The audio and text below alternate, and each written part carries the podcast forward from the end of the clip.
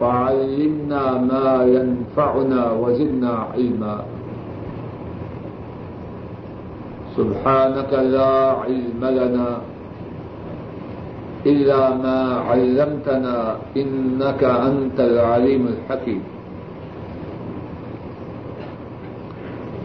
رب اشرح لي صدري ويسر لي أمري واحلل عقدة من لساني يفقهوا قولي أعوذ بالله من الشيطان الرجيم بسم الله الرحمن الرحيم ألف لام ميم الله لا إله إلا هو الحي القيوم ألف لام ميم الله أعلم بمراده. اللہ اس کا معنی زیادہ جانتے ہیں. اللہ لا الہ الا ہو، اللہ نہیں کوئی معبود مگر وہ ہی. الحی القیوم زندہ اور تھامنے والے، قائم رکھنے والے. اللہ کی توفیق سے گزشتہ درس میں الحی کے متعلق کچھ بات عرض کی گئی. الحی کے بعد فرمایا القیوم. اللہ قائم رکھنے والے ہیں. کائنات میں جو کچھ ہے، زمین میں، زمین کے نیچے، زمین کے اوپر، فضا میں، آسمانوں میں، جو کچھ ہے، جو کچھ تھا اور جو کچھ ہوگا، وہ سب اللہ کے حکم سے ہے. کائنات میں جو قائم تھا وہ اللہ کے قائم رکھنے سے ہے. کائنات میں جو قائم ہے وہ اللہ کے قائم رکھنے سے، کائنات میں جو قائم ہوگا وہ اللہ کے قائم رکھنے سے. القیوم وہ کائنات کی ہر چیز کو قائم رکھنے والے، ان کی مشیت،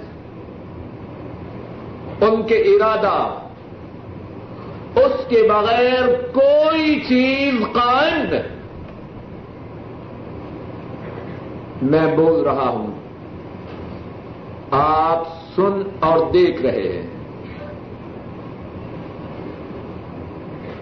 کس کے فضل و کرم سے میں بول رہا ہوں، آپ سن رہے ہیں. کس کی توفیق سے سن رہے ہیں، آپ دیکھ رہے ہیں. کس کے دکھانے سے دیکھ رہے ہیں. کوئی بولنے والا اللہ کی توفیق کے بغیر ایک جملہ نہیں، ایک لفظ نہیں، ایک حرف بھی نہیں بول سکتا. جس کی سمجھ میں بات نہ آئے، ننے مننے ننے مننے پھولوں جیسے پیارے بچوں کو دیکھے، اگر اللہ نے انہیں بولنے کا حکم نہیں دیا، انہیں قوت گویائی عطا نہیں کی، ایک جملہ، ایک لفظ، ایک حرف بھی نہیں بول سکتے۔ کتنے گھروں میں ماں باپ مضطرب ہیں، دادی اماں نانی اماں پریشان ہیں، پھوپھیاں خالائیں تڑپ رہی ہیں، چاند ایسے چہرے والا ننا ایک لفظ بھی بولنے کی طاقت نہیں رکھتا۔ کیوں؟ وہ بولے جس کو کائنات کے مالک اللہ جو قیوم ہے وہ بولے، جس کو قیوم بلائیں۔ آپ دیکھ رہے ہیں، سن رہے ہیں، اور میں بھی آپ کو دیکھ رہا ہوں۔ کس کے دکھانے سے دیکھ رہے ہیں؟ اللہ کے دیکھنے سے، اللہ کے دکھانے سے دیکھ رہے ہیں۔ کتنے نابی نے ایسے نہیں، دیکھنے کی طاقت اللہ نے عطا نہیں کی، دنیا کی کوئی طاقت انہیں دنیا کی کوئی چیز نہیں دکھا سکتی۔ القیوم جو کچھ تھا، جو کچھ ہے اور جو کچھ ہوگا، ایک اللہ کے حکم سے، ایک اللہ کی مشیت سے، ایک اللہ کے ارادے اور فیصلے سے۔ کتنے ہیں تڑپ رہے ہیں، مضطرب ہیں، اپنا ہاتھ اس سے گلاس کو تھامیں اور پانی کا گلاس اپنے منہ تک لے جائیں۔ اگر اللہ کی مشیت نہیں تو کیا وہ اس بات پہ قادر ہیں گلاس اٹھا کے خود پانی پی لیں؟ بالکل قادر نہیں۔ القیوم کائنات میں جو کچھ تھا، جو کچھ ہے، جو کچھ ہوگا، وہ قیوم کے تھامنے سے ہے، قیوم کے کام کرنے سے۔ قرآن کریم میں اللہ رب العزت سورہ الروم میں فرماتے ہیں، وَمِنْ آیَاتِهِ أَن تَقُومَ السَّمَاءُ وَالْأَرْضُ بِأَمْرِهِ۔ اللہ کی نشانیوں سے ہے، توجہ سے سنیے، ہم کہاں بھولے ہیں، کہاں بٹکے ہیں۔ وَمِنْ آیَاتِهِ أَن تَقُومَ السَّمَاءُ وَالْأَرْضُ بِأَمْرِهِ۔ اللہ کی نشانیوں سے ہے آسمان و زمین ان کے حکم سے اپنی اپنی جگہوں پہ قائم ہیں۔ کون ہے زمین کو اپنی جگہ پہ رکھنے والا؟ کون ہے آسمانوں کو بلندیوں پر روک کے رکھنے والا؟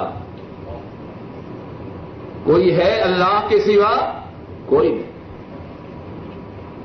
سورہ غافر میں فرمایا، ان اللہ یمسک السماوات والارض ان تزولا ولئن زالتا ان امسکہما من احد من بعدہ انہ کان حلیما غفورا۔ بے شک اللہ تھامے ہوئے ہیں آسمانوں کو اور زمین کو، اے انسان ہوش کر، تو کون ہے، تیری حیثیت کیا ہے؟ اللہ وہ ہیں آسمانوں کو اور زمینوں کو، آسمانوں کو اور زمینوں کو تھام کے رکھے ہیں۔ بھائی عبد الرحیم صاحب، اب جو ساتھی آپ باہر ٹھہرے،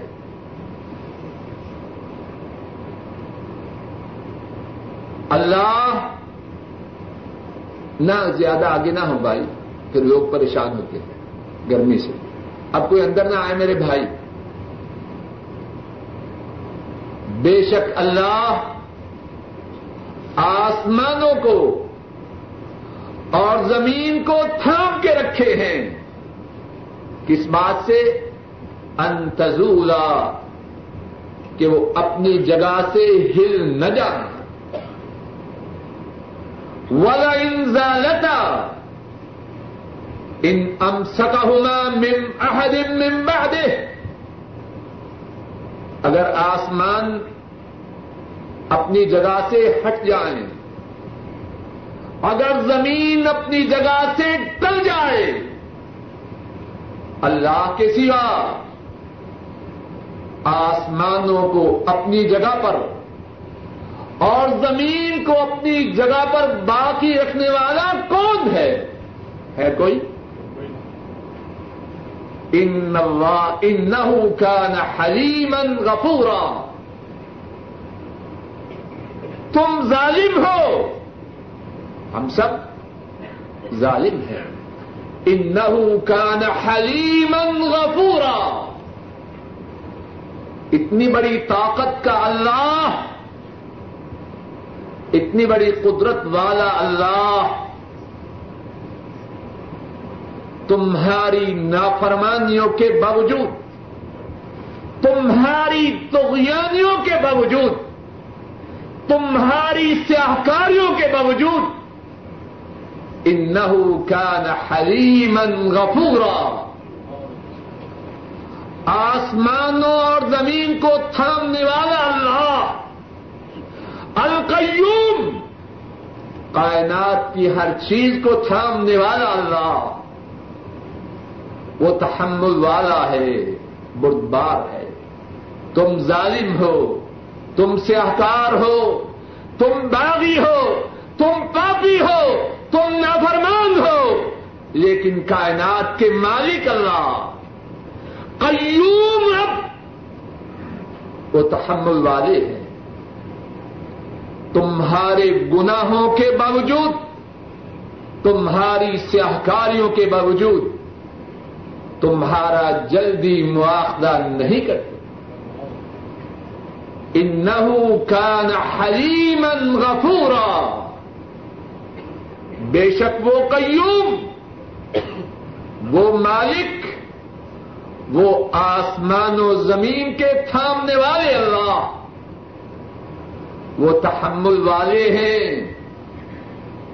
اور صرف یہی نہیں کہ وہ تحمل والے ہیں، فوراً مواخذہ نہیں کرتے، صرف یہی نہیں، جو جھکنے والے ہیں، جو اپنے گناہوں پہ نادم ہونے والے ہیں، وہ ان کے گناہوں کو معاف بھی فرمانے والے ہیں۔ انہ کان حلیما غفورا، وہ تحمل والے، بردبار اور گناہوں کے معاف فرمانے والے۔ فرمایا اللہ لا الہ الا ہو الحی القیوم، اللہ ان کے سوا کوئی عبادت کے لائق نہیں۔ اللہ لا الہ الا ہو، اللہ نہیں کوئی معبود، نہیں کوئی مسجود، کسی کے لیے دعا نہیں، کسی کے لیے نظر نہیں، کسی کے لیے نیاز نہیں، کسی کے لیے قربانی نہیں، کسی کے گھر کا طواف نہیں، کسی کے نام کی قسم نہیں مگر ایک اللہ کی. اور کیوں؟ الحی، اللہ کے تنہا معبود و مسجود ہونے کی پہلی دلیل یہ ہے کہ وہ حی ہیں. عبادت تو اس کی کی جائے جو ہمیشہ ہمیشہ زندہ رہے، دعا تو اس سے کی جائے جو اپنی زندگی کا مالک ہو. جو مرنے والا ہے وہ معبود کیسے ہو سکتا؟ اور دوسری دلیل القیوم، وہ تنہا ساری کائنات کے نظام کو سنبھالے ہوئے ہیں، جو تھا ان کی مشیت سے تھا، جو ہے ان کے حکم سے ہے، جو ہوگا ان کے ارادہ سے ہوگا. جب تھامنے والے، قائم کرنے والے تنہا ہیں تو معبود ہونے میں، بندگی میں، عبادت میں، سجدہ میں، رکوع میں، دعا میں ان کا کوئی شریک کیسے ہو جائے؟ رکتے آئیے. جب سب کچھ انہی سے قائم ہے، میں مانوں تو کس کی مانوں؟ رک جائیے، خوب غور کیجیے، کس کی مانوں؟ ذرا عقل کیجیے. ہم اپنے خیال میں بڑے سمجھدار، ہر آدمی الا من شاء اللہ اپنے خیال میں بہت سمجھدار اور ہیں بہت ہی بے وقوف اللہ کے معاملہ میں. الا من شاء اللہ، انداز ذرا تلخ ہے، لیکن چاہتا ہوں کہ ہماری سمجھ میں بات آ جائے. سب کچھ کس کے حکم سے قائم ہے؟ جواب دیجیے، اللہ کے حکم سے. ہمارا جینا کس کے حکم سے ہے؟ ہمارا چلنا، ہمارا سننا، ہمارا اٹھنا، ہمارا بیٹھنا، ہمارا کھانا، ہمارا پینا ایک اللہ کے حکم سے ہے. مانے تو کس کی مانے؟ کس کی مانے؟ کچھ غور کریں، کچھ عقل کریں. ماننے کا وقت آئے. ہم نے اپنے اپنے کتنے خدا بنا رکھے. کوئی بیگم کا نام لے، کوئی بیٹوں اور بیٹیوں کا نام لے، کوئی برادری اور قبیلے کا نام لے، کوئی کاروبار اور ملازمت کا بہانہ بنائے. اے ظالم انسان، تو اور تیرا سب کچھ ایک عرش والے کی وجہ سے ہے. اگر تو انہی کا نہ بنا تو تیرا ستیاناس نہ ہوگا تو اور کیا ہوگا؟ تیری سمجھ میں بات کیوں نہیں آتی؟ سب لوگ سمجھتے اور کہتے ہیں، جس سے مقصد ہو اس سے بنا کے رکھے، کہتے ہیں کہ نہیں. جس سے کوئی مفاد ہو وہ نقصان بھی پہنچائے، برداشت کرو. بے عزتی بھی کرے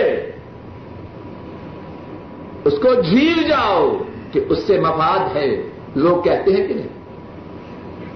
اور اس کا نام دانش مندی، عقل مندی اور حکمت رکھتے.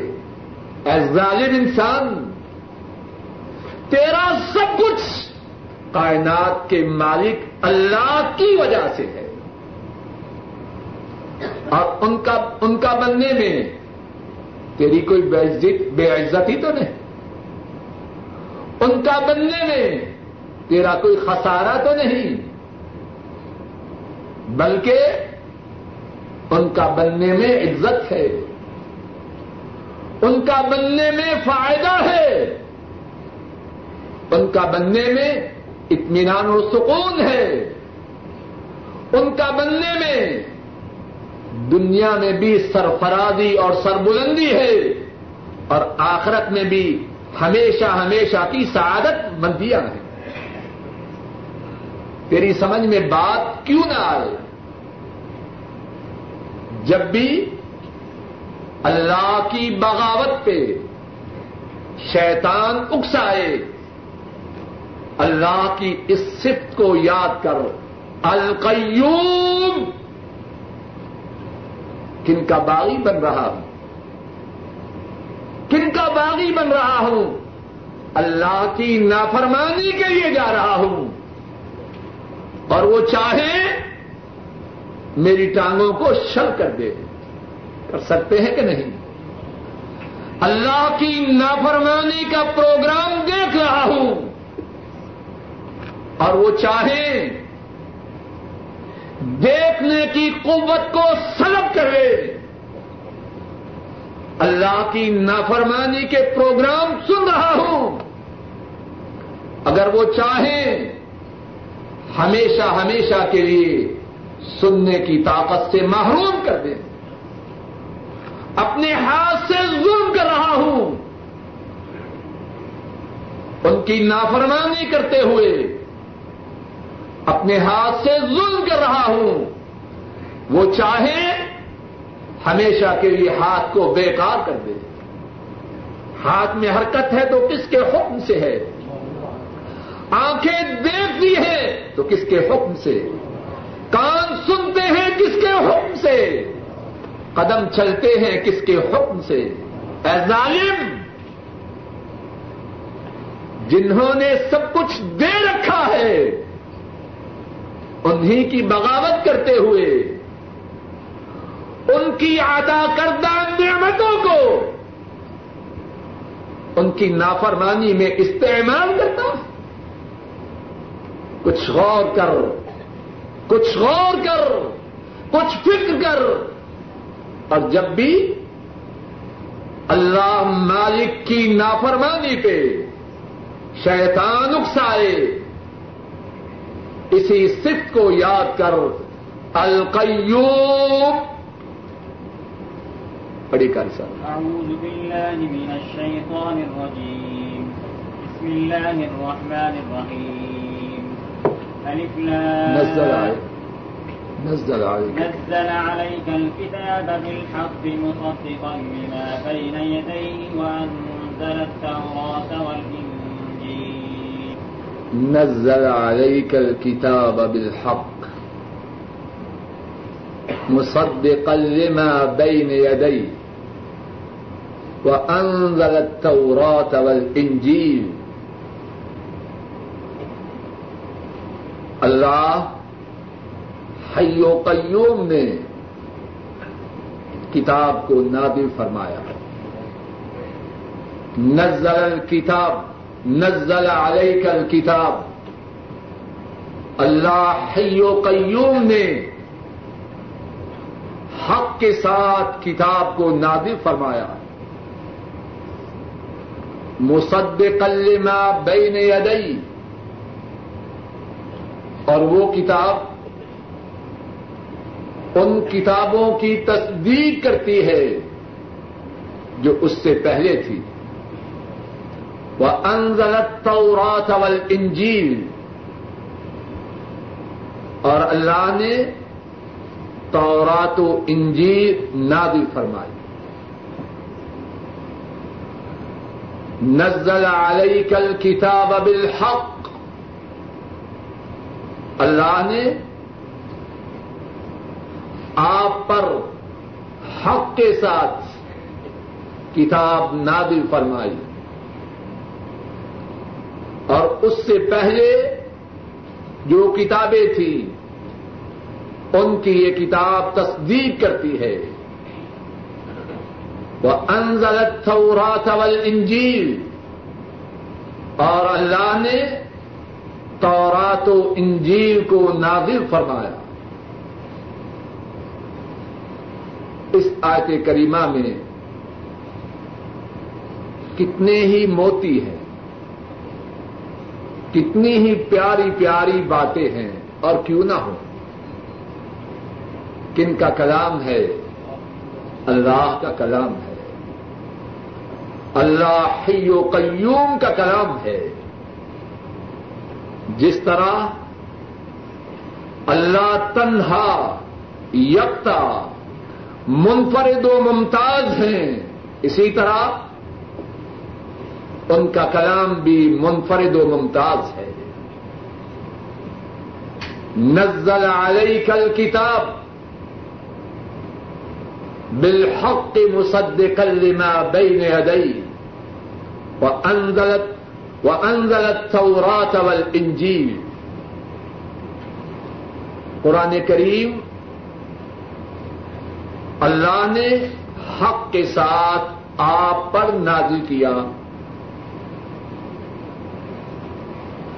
مفسرین پر اللہ کی رحمتیں ہوں، ایک ایک لفظ کے متعلق انہوں نے غور و فکر اور تدبر کیا اور امت کے لیے بہت سی باتیں خیر کی چھوڑ کے گئی۔ ذرا غور کیجیے، قرآن کریم کے متعلق فرمایا نزل علیک الکتاب بالحق،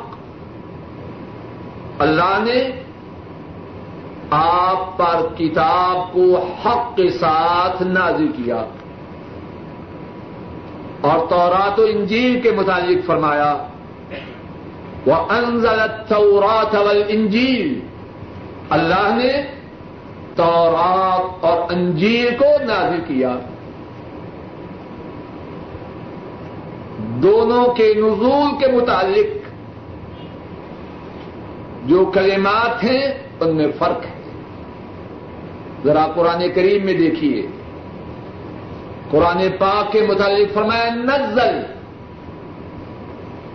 اور تورات و انجیل کے متعلق فرمایا انزل۔ دونوں میں کیا فرق ہے؟ قرآن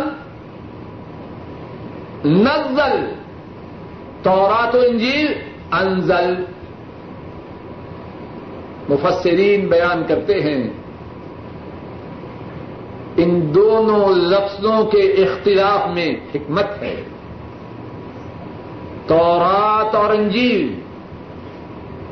ایک ہی مرتبہ اللہ کی طرف سے حضرت موسیٰ اور حضرت عیسیٰ علیہ السلام پر نازل ہوئی۔ تورات حضرت موسیٰ علیہ السلام پر، انجیل حضرت عیسیٰ علیہ السلام پر اللہ کی طرف سے ایک ہی مرتبہ نازل ہوئی۔ قرآن کریم کس طرح نازل ہوا؟ تیئیس سالہ زمانہ نبوت میں اقرا بسم ربک الذی خلق، مکہ سے ابتدا ہوئی، مدینہ میں انتہا ہوئی۔ قرآن کریم کا نزول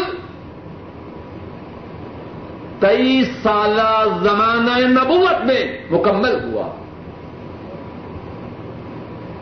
تورات و انجیل یک بارگی حضرت موسیٰ اور حضرت عیسیٰ علیہ السلام پر نازل، اور اس میں قرآن کریم کی فضیلت ہے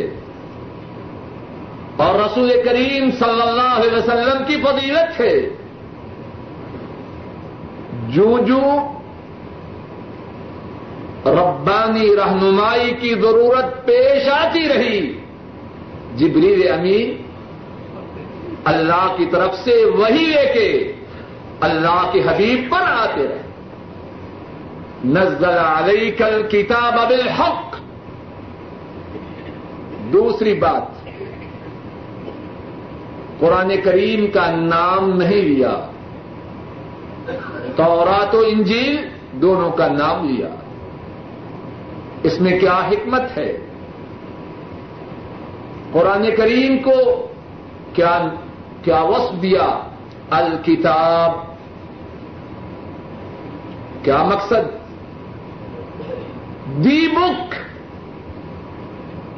ساری کتابوں میں جو کتاب سب سے زیادہ شان والی ہے وہ قرآن کریم ہے. جب بھی دی بک کہا جائے، الکتاب کہا جائے، اس سے مراد قرآن کریم ہے. تورات کا نام لینے کی ضرورت ہے، انجیل کا نام لینے کی ضرورت ہے، لیکن قرآن کریم کے متعلق جب الکتاب کہا جائے تو اتنا کہنا کافی ہے. یہ اپنی عظمت میں، اپنی شان میں، اپنی قدر و منزلت میں اتنا کہنا کافی ہے. یہ اپنی عظمت میں، اپنی شان میں، اپنی قدر و منزلت میں تمام آسمانی کتابوں میں بھی یکتا ہے، منفرد ہے، ممتاز ہے، نمایاں ہے. تیسری بات، نزل علیک الکتاب بالحق، آپ پر کتاب کو نازل کیا حق کے ساتھ. اس کتاب کے آپ پر نازل ہونے میں کوئی شک و شبہ نہیں، لا ریب فیہ. اللہ کی طرف سے اس کتاب کے آپ کی طرف نازل ہونے میں کوئی شک و شبہ نہیں. اور ایک دوسرا معنی یہ ہے کہ اس کتاب میں نیکوں کے لیے جو وعدے ہیں اور بدوں کے لیے جو وعیدے ہیں، اگر کوئی دل والا ہو، اگر کوئی عقل والا ہو، اگر کوئی آنکھوں اور کانوں والا ہو، حق پر لانے کے لیے قرآن کریم کے وعدے اور قرآن کریم کی وعیدیں کافی ہیں. جس کے سینہ میں دل ہو، جس کی کھوپڑی میں دماغ ہو، جس کے جسم میں کان اور آنکھیں ہوں، اس قرآن کریم میں نیکوں کا جو اجر و ثواب ہے اور بروں کے لیے جو عذاب ہے وہ راہ حق پہ لانے کے لیے کافی ہے. اور جو اس سے بھی راہ حق پہ نہ آئے تو وہ راہ حق پہ کیسے آئے. تیسرا معنی مفسرین نے نزل علیک الکتاب بالحق اس کا یہ کیا ہے، اس قرآن کریم میں جو خبریں ہیں گزشتہ امتوں کی اور آنے والے زمانوں کی اور آخرت کی، ان میں کوئی شک و شبہ نہیں، وہ ساری کی ساری خبریں ان کا تعلق زمانہ ماضی سے ہو، ان کا تعلق زمانہ مستقبل سے ہو، وہ ساری کی ساری خبریں حق اور سچ. ایک اور معنی مفسرین نے اس کا یہ کیا ہے، نزل علیک الکتاب بالحق، حی و قیوم رب کا، حی و قیوم رب کا اپنے بندوں پر جو حق ہے وہ اس کتاب نے بیان کر دیا. نزل علیک الکتاب بالحق، حی و قیوم مالک کا، حی و قیوم معبود کا اپنے بندوں پر جو حق ہے وہ اس کلام پاک نے بیان کر دیا ہے. چوتھی بات اس آیت کریمہ میں یہ فرمائی، مصدقا لما بین یدی، یہ کلام پاک پہلی کتابوں کی تصدیق کرتی ہے، شاید کوئی کہے کیسے تصدیق کرتی ہے؟ اب ایمان لائے قرآن پاک پر یا تورات و انجیل پر؟ کیا تورات و انجیل قرآن کریم کی وجہ سے منسوخ نہیں ہو چکی؟ جواب دیجیے، ہو چکی ہے۔ یہ تصدیق کیسی ہے؟ مصدقا لما بین یدیہ، یہ قرآن کریم پہلی کتابوں کی تصدیق کیسے کرتا ہے جبکہ قرآن کریم ناسخ ہے اور پہلی ساری کتابیں منسوخ ہو چکی ہیں۔ مفسرین نے اللہ کی ان پہ رحمتیں ہوں اس سوال کا بھی جواب دیا ہے،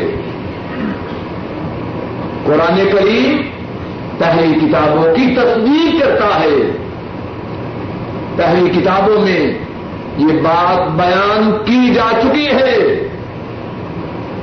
خاتم النبیین آئیں گے، اللہ ان پہ قرآن پاک نازل کریں گے اور وہ قرآن پاک پہلی ساری کتابوں کو منسوخ کر دے گا۔ قرآن پاک نے بھی یہی بات بتلائی، خاتم النبیین آ چکے ہیں، ان کی اطاعت واجب ہے، لازم ہے، فرض ہے، اور قرآن کریم پہلی کتابوں کے لیے ناسخ ہے اور پہلی کتابوں نے بھی اپنے اپنے نبیوں کے زمانہ میں ان نبیوں کی امتوں کو اسی بات کی تعلیم دی۔ پانچویں بات، التوراۃ والانجیل، وَأَنزَلَ التَّوْرَاةَ وَالْإِنْجِيلَ، اللہ نے تورات و انجیل نازل فرمائی۔ تورات کا معنی شریعت، انجیل کا معنی بشارت، اور تورات جس طرح کے پہلے ذکر ہو چکا ہے، اللہ نے حضرت موسیٰ علیہ السلام پر نازل فرمائی، انجیل حضرت عیسیٰ علیہ السلام پر نازل فرمائی۔ اعوذ باللہ من الشیطان الرجیم، من قبل هدى للناس وأنزل الفرقان، إن الذين كفروا بآيات الله لهم عذاب شديد، من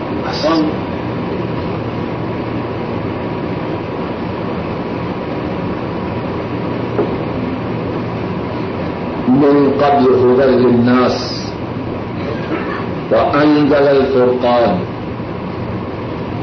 إن الذين كفروا بآيات الله لهم عذاب شديد، والله عزيز ذو انتقام۔ من قبل تعلق ہے پہلی آیت کریمہ سے، وَأَنزَلَ التَّوْرَاةَ وَالْإِنْجِيلَ مِنْ قَبْلِ، قرآن کریم کے نازل کرنے سے پہلے اللہ نے تورات و انجیل نازل فرمائی۔ ہدی للناس، تورات و انجیل لوگوں کے لیے سراپا ہدایت تھی، وَأَنزَلَ الْفُرْقَانَ، اور اللہ نے فرقان کو نازل فرمایا۔ ان الذین کفروا بآیات اللہ، بے شک وہ لوگ جنہوں نے اللہ کی آیات کے ساتھ کفر کیا، لہم عذاب شدید، ان کے لیے سنگین عذاب ہے، واللہ عزیز ذو انتقام، اور اللہ غالب انتقام لینے والے۔ اس آیت کریمہ میں پہلی بات یہ ہے، تورات و انجیل اللہ نے ان کے نزول کے زمانوں میں انسانوں کے لیے ان دونوں کتابوں میں رہنمائی رکھی. من قبل ہدى للناس، تورات کو موسیٰ علیہ السلام پر نازل کیا اور اس میں قوم موسیٰ علیہ السلام کے لیے رہنمائی تھی، راہبری تھی. عیسیٰ علیہ السلام پر انجیل کو نازل کیا اور اس نے حضرت عیسیٰ علیہ السلام کی قوم کے لیے رہنمائی تھی. دوسری بات، وَأَنزَلَ الْفُرْقَانَ، اللہ نے فرقان کو نازل فرمایا. فرقان سے کیا مراد ہے؟ فرقان اس سے مراد یہ ہے حق اور باطل کے درمیان فرق کرنا، بھلائی اور برائی کے درمیان تمییز کرنا، ایمان اور کفر کے درمیان حد فاصل کھینچنا. وَأَنزَلَ الْفُرْقَانَ، اور یہاں فرقان سے کیا مراد ہے؟ مفسرین نے فرقان کے معنی میں ایک سے زیادہ تفسیریں بیان کی. ایک معنی یہ ہے کہ فرقان سے مراد ہے زبور. اللہ رب العزت نے حضرت داؤد علیہ السلام کو جو کتاب عطا فرمائی اس کا نام زبور تھا اور اس کا ذکر فرقان کے وصف سے کیا.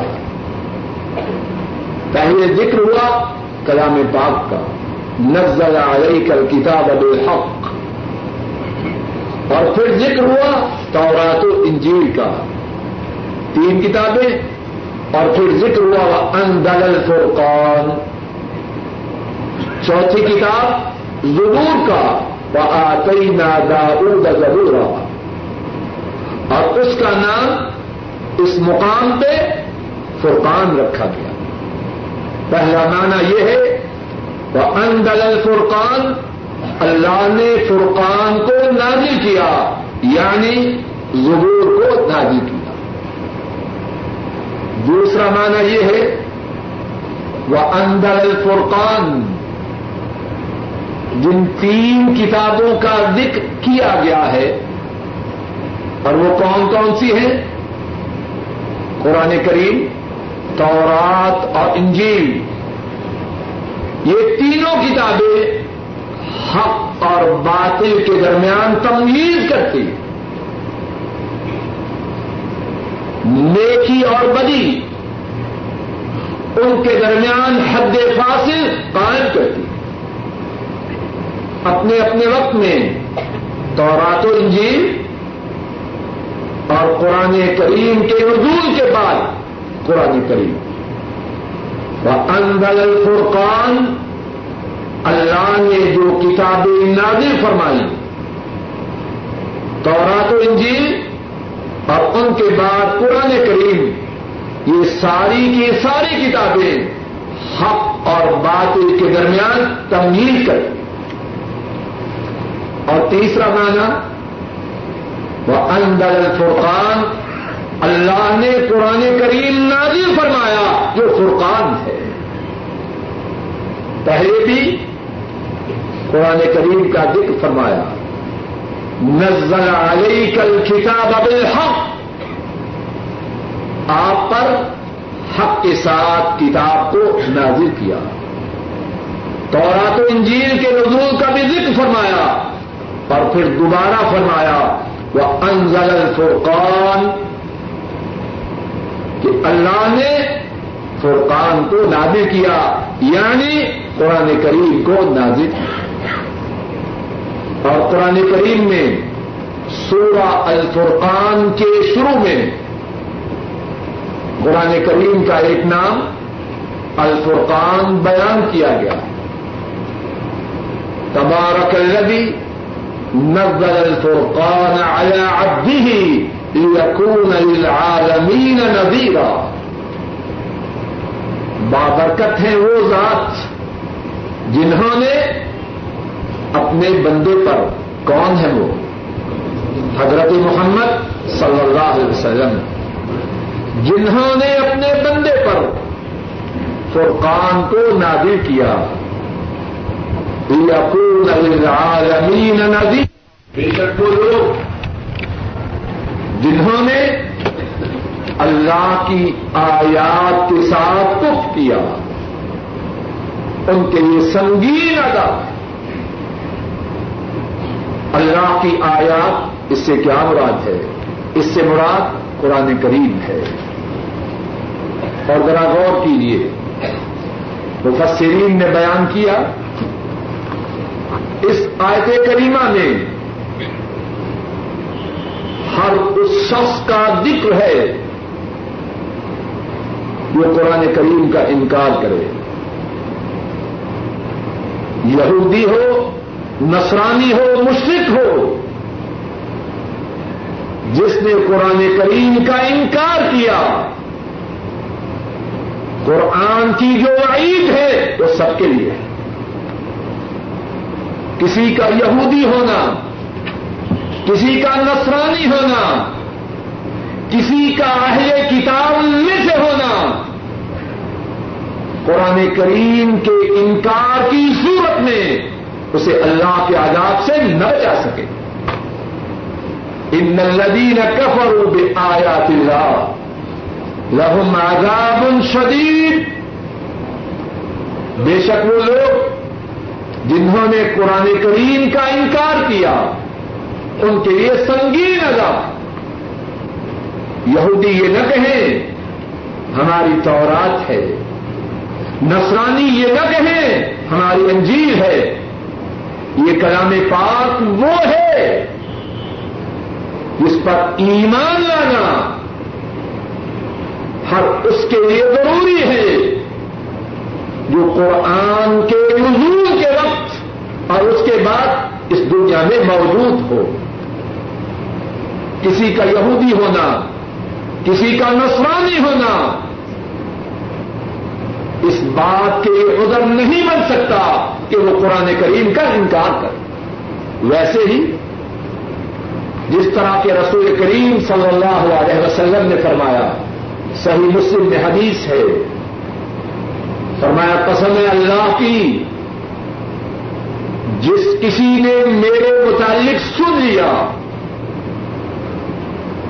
خواہ وہ یہودی ہو خواہ نصرانی ہو، اگر وہ مجھ پہ ایمان نہ لائے جہنم میں جائے۔ جو مجھ پہ ایمان نہ لائے خواہ یہودی ہو خواہ نصرانی ہو جہنم میں جائے گا۔ یہاں فرمایا جنہوں نے اس کلام پاک کے ساتھ کفر کیا، کوئی ہو، ان کے لیے سنگین عذاب۔ رک جائیے، سنگین عذاب کون کہہ رہا؟ ذرا غور کیجیے، اور صرف بات یہود و نصارہ کی نہیں، کتنے ہیں؟ نام مسلمانوں والا ہے لیکن قرآن کریم کی آیات کا انکار کرنے والے ہیں کہ نہیں؟ سب جائزہ لے، کہنے والا بھی سننے والے۔ قرآن کریم کی جو باتیں ہیں ناموں کے بدلنے اور رکھنے سے ان کی جو اپلیکیشن ہے، ان کی جو تطبیق ہے، وہ نہ بدل جائے۔ آیات کا انکار کرے یہود، ان کے لیے کیا ہے؟ عذاب شدید ہے۔ آیات کا انکار کرے نصرانی، ان کے لیے کیا ہے؟ عذاب شدید ہے۔ اور آیات کا انکار کرے وہ جو اپنا نام مسلمانوں والا رکھے، اس کے لیے کیا ہوگا؟ جواب دیجیے، کیا اس کے لیے عذاب شدید نہ ہوگا؟ سب غور کریں، کیا ہم قرآن کریم کی آیات کا انکار کرنے والے تو نہیں؟ اور جس عذاب کو اللہ شدید کہہ رہے ہیں وہ کیسے ہو؟ اللہ کے لیے بلند و بالا مثال ہیں. ذرا بات کو سمجھیے. دو بچوں میں لڑائی ہو, ایک بچہ دوسرے سے کہے بہت سخت ماروں گا, کتنا مارے گا؟ تھپڑ مارے گا یا مکہ مارے گا اور کیا مارے گا؟ اور اگر سلیب یا تختی پہلے ہوا کرتی تھی اب کاپی کتابیں وہ مار دے گا, یا کوئی چھوٹی موٹی لکڑی کا ٹکڑا وہ مار دے گا. یہی کچھ ہے. اب دو طاقتور اشخاص میں لڑائی ہو, ایک کہے سخت ماروں گا, کیا اس کا مارنا بچے کے مارنے کے برابر ہوگا؟ جواب دیجیے. کچھ فرق ہوگا کہ نہیں؟ اور جب دو ملکوں میں لڑائی ہو, ایک ملک والے کہیں سخت انتقام لوں گا, کیسے انتقام لیں گے؟ بچوں کی طرح یا دو اشخاص کی طرح یا بہو کی صورت میں؟ اور عقل مند غور کر آیات الہیہ کا جو انکار ہے اس کی سزا اللہ نے کیا فرمائی ہے؟ لَهُمْ عَذَابٌ شَدِيدٌ. آیات الہیہ کا انکار کرنے والے ان کے لیے سنگین عذاب, اور جس عذاب کو کائنات کے مالک سنگین کہیں وہ عذاب کیسے ہوگا؟ سب مل جائیں, سب مل جائیں, پہلے بھی پچھلے بھی موجودہ لوگ بھی, اللہ کے جو آخرت میں سنگین عذاب ہیں ان کا صحیح تصور بھی نہیں کر سکتے. لَهُمْ عَذَابٌ شَدِيدٌ. آیات الہیہ کا انکار کرنے والے ان کے لیے سنگین عذاب ہے. وَاللَّهُ عَزِيزٌ ذُو انتِقَامٍ. اور یہ سنگین عذاب دینے والے کون ہیں؟ عزیز غالب ہے, ان کی سب پہ چلتی ہے, ان پر کسی کی نہیں چلتی. وہ سخت عذاب دینا چاہے کوئی آ کے روک سکتا؟ یا یسأل عما یفعل وہم یسألون. جو وہ کرے کسی نے کیا جرأت ان سے سوال بھی کرے, اور ان کے سوا جو کچھ کرے وہ اس سے سوال کرتے ہیں.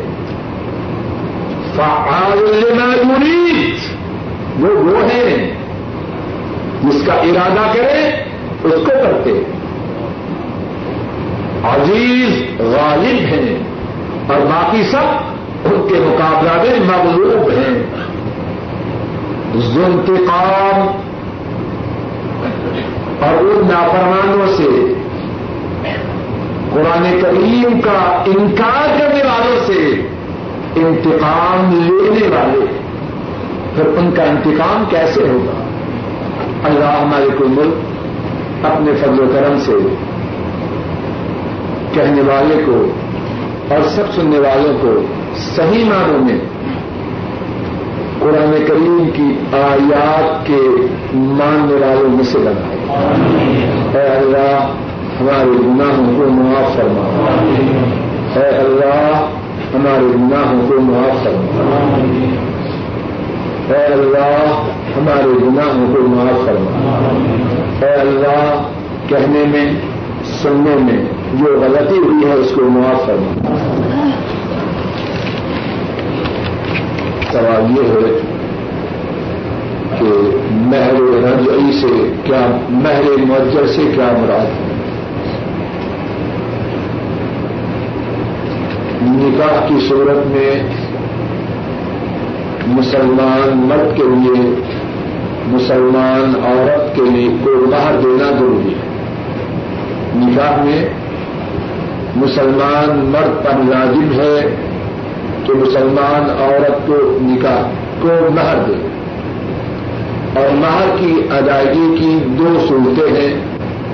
ایک صورت یہ ہے کہ نکاح کے وقت ہی مہر ادا کر دیا جائے, اس کا نام ہے مہر معجل عین کے ساتھ. اور دوسری صورت یہ ہے کہ کچھ وقت بعد مہر ادا کیا جائے, اور اس کا نام مہر معجل ہے حمزہ کے ساتھ. اگر عورت راضی ہو تو کچھ عرصہ بعد بھی مہر کے دینے میں کچھ حرج نہیں, بلکہ اگر عورت اپنی خوشی سے, اپنی رضامندی سے, بغیر کسی دباؤ کے مہر کو معاف بھی کر دے تو یہ اس کا حق ہے, چاہے تو لے لے اور چاہے معاف کر دے. دوسرا سوال یہ ہے کہ طلاق رجعی سے کیا مراد ہے؟ طلاق رجعی سے مراد یہ ہے کہ مسلمان پاکیزگی کی حالت میں اپنی عورت کو طلاق دے. اس طرح طلاق دینے کے بعد اس کو رجوع کا حق رہتا ہے. اب ماہواری آئے, پاک ہو جائے, حق کا تیسرا حصہ ختم ہو گیا, لیکن اسے اختیار ہے کہ پھر بھی رجوع کر لے. اب اس نے رجوع نہیں کیا, دوسری مرتبہ کہا کہ تجھے طلاق ہے, اب دوسری مرتبہ کہنے کے باوجود اسے رجوع کا حق ہے. اب بیماری کے دن آئے, پاک ہو گئی, اب پھر کہا کہ یہ طلاق ہے, اب تینوں طلاق دے چکا, اس کا حق ختم ہو گیا. اب تیسری دفعہ جب بیماری کے دن آئیں گے, ان سے پاک ہوتے ہی عورت اس کے نکاح سے نکل جائے. طلاق دینے کی ایک اور صورت ہے, اور وہ اس سے اچھی ہے. طلاق اچھی تو نہیں, لیکن نسبتاً اچھی صورت یہ ہے کہ آدمی ایک دفعہ طلاق دے, پھر اس کے بعد اگر چاہے رجوع کرے. رجوع نہیں کیا, عورت ایک دفعہ, دو دفعہ, تین دفعہ, بیماری کے دن آنے کے بعد پاک ہو گئی, عورت اس سے جدا ہو جائے گی. عورت جدا ہو گئی, لیکن اس نے کتنی دفعہ طلاق دی تھی؟ بولیے. اگر عورت کے اولیاء, اس کا سرپرست راضی ہو, عورت بھی راضی ہو, مرد بھی راضی ہو, تو دوبارہ نکاح ہو سکتا ہے, اور اس میں کسی اور نکاح کی پہلے ضرورت نہیں. ذرا بات کو سمجھ لیجیے, اللہ نہ کرے, اس لیے بات نہیں سمجھا رہا کہ جا کے اس کی تدبیر کرنا ہے. اللہ اپنے فضل و کرم سے ایسا موقع کسی پہ نہ لائے, لیکن اگر ہو تو یہ صورت اس میں اہل اسلام کے لیے آسانی ہے. سمجھ لیجیے, بہت سے لوگ وہ تو اتنے جذباتی ہیں, بجائے صبر کے ایک ہی مجلس میں تین دفعہ بلکہ سو دفعہ طلاق کہتے ہیں. یہ بیوقوفی کی بات ہے. اور پھر بھاگے بھاگے پھرتے ہیں, کوئی حل نکالے, بڑا پریشان ہے. اگر اللہ نہ کرے ضرورت ہو, اللہ نہ کرے اللہ نہ کرے اللہ نہ کرے ہو تو کیا کرے؟ ایک دفعہ طلاق دے, اس کے بعد چپ رہے. اللہ کرے معاملہ سدھر جائے. اگر مرد کے دماغ میں کیڑا ہے وہ نکل جائے, اگر عورت کے دماغ میں خرابی ہے وہ سدھر جائے, رجوع کرے. اگر نہ ہو تو وقت گزرنے دے, چپ رہے. عورت کے بیماری کا وقت گزرنے کے بعد پھر نہ کہے طلاق ہے, پھر نہ کہے, چپ کر رہے. سارا وقت گزر جائے, منہ سے نہ بولے. عورت اس کے نکاح سے نکل جائے گی, لیکن ایک آسانی رہے گی. کیا ہے؟ عورت چاہے, عورت کا سرپرست چاہے, اور پہلا حامی چاہے تو نکاح بغیر کسی اور جگہ نکاح کے ہو جائے، اس میں بڑی آسانی ہے۔ اور اصل بات یہ یاد رکھیے کہ شریعت کا جو مقصد ہے وہ یہ ہے کہ یہ جو مسلم معاشرے میں ایک یونٹ قائم ہوا ہے یہ ٹوٹے نہیں، یہ ساری باتیں اس لیے کہ ٹوٹے نہیں، اور اگر توڑنے کا وقت بھی آ جائے، اگر اس طرح ایک دفعہ طلاق دے کے چپ کر رہے، تینوں پیریڈ گزر جائیں، اگر دماغ درست ہو جائے تو بغیر کسی مصیبت کے دوبارہ نکاح ہو سکتا ہے۔ اور یہ ہے